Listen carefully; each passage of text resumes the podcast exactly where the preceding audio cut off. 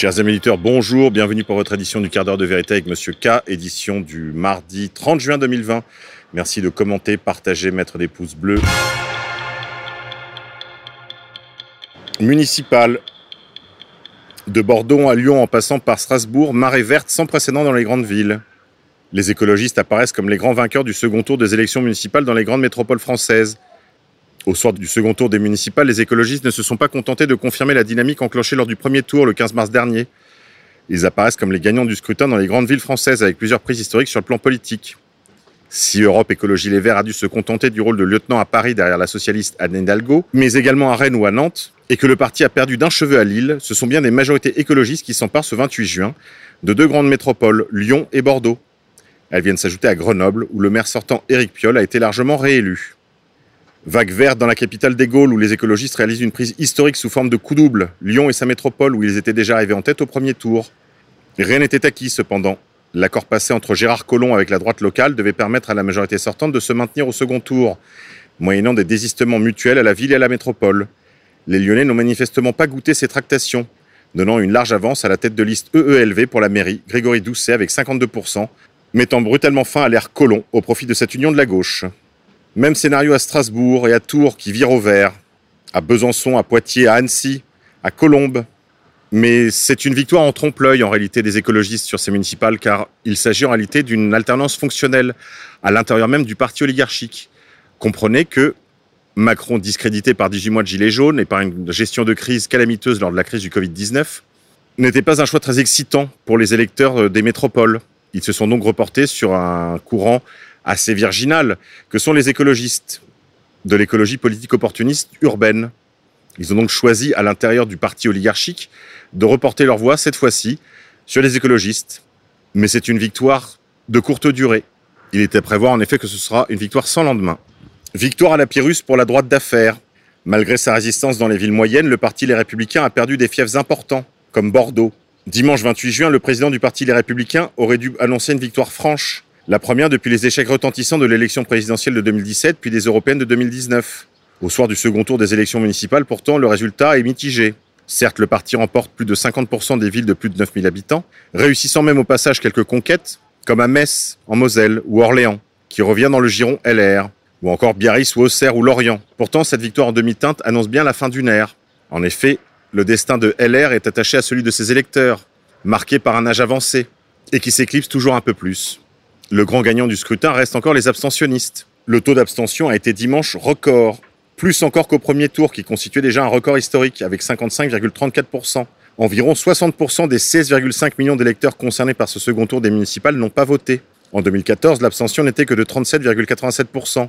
Cette très faible participation est-elle due au contexte sanitaire ou à la désaffection des Français pour leurs représentants politiques? Difficile de le savoir. Il s'agit tout de même d'un indice supplémentaire de cette défiance des Français envers leurs élus alors même que le maire reste l'élu préféré des Français. Emmanuel Macron, président de fait de la République, s'est dit préoccupé par ce faible taux de participation. Ce taux d'abstention a même été qualifié de grève civique et de moment dangereux par Jean-Luc Mélenchon, patron de la France insoumise. Une chose est sûre, c'est que ce sont les centres-villes qui continuent de donner le là. Le réveil de la France périphérique n'a finalement fait que commencer. Il n'est pas encore confirmé. C'est ce que vient nous annoncer ce scrutin municipal. Scrutin municipal que j'aurais envie de commenter en disant qu'il est destiné à faire que tout change afin que rien ne change. Insécurité. En Seine-Saint-Denis, les policiers se disent privés de course-poursuite. Après sa visite à Bobigny, Laurent Nunez, secrétaire d'État auprès du ministre de l'Intérieur, a demandé au préfet de police de Paris de revoir les restrictions imposées aux policiers. Les forces de l'ordre, en effet, ne sont pas autorisées à effectuer des courses-poursuites, si ce n'est dans des cas très précis, comme la fuite ou l'évasion d'un individu armé et menaçant.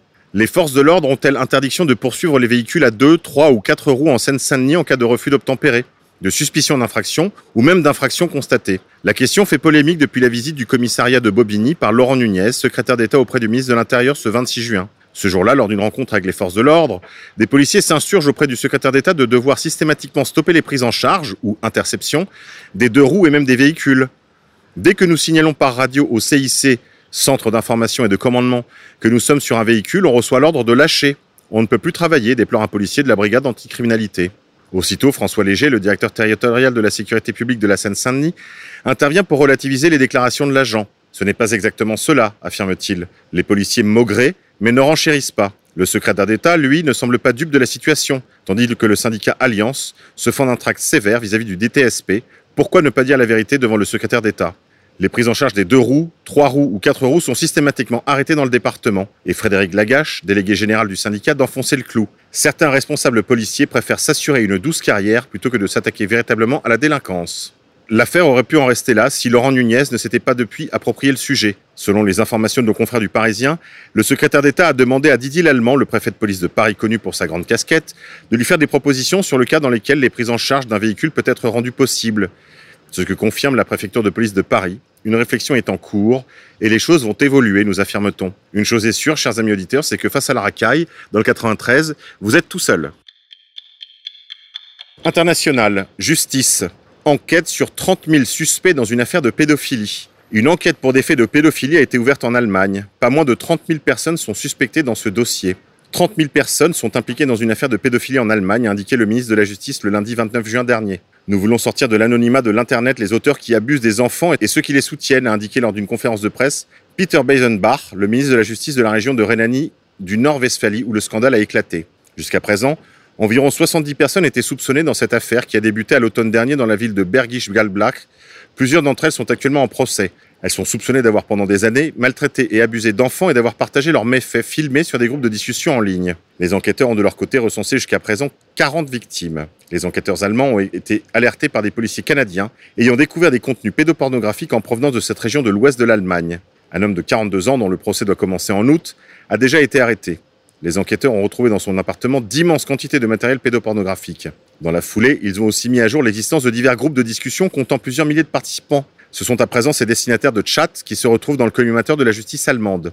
Après plusieurs affaires de pédophilie, les autorités se montrent désormais plus intransigeantes. Les auteurs qui communiquent dans les forums considèrent la maltraitance des enfants comme normale et trouvent un grand nombre de personnes partageant les mêmes idées. Les seuils d'inhibition baissent, c'est ce qui caractérise ces situations sur le plan pénal, a prévenu Peter Beyozenbach, si nous voulons lutter activement contre la maltraitance des enfants sur Internet, nous devons également parler de la réglementation légale sur le stockage des données. L'un ne fonctionne pas sans l'autre, a-t-il ajouté. Beaucoup de filets des autorités allemandes. On attend ces développements en France.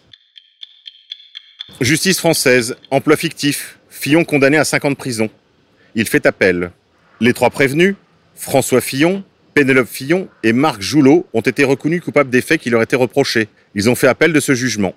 Le tribunal correctionnel de Paris a rendu ce lundi son jugement dans l'affaire Fillon, qui avait empoisonné la campagne présidentielle du candidat de la droite en 2017, la droite d'affaires.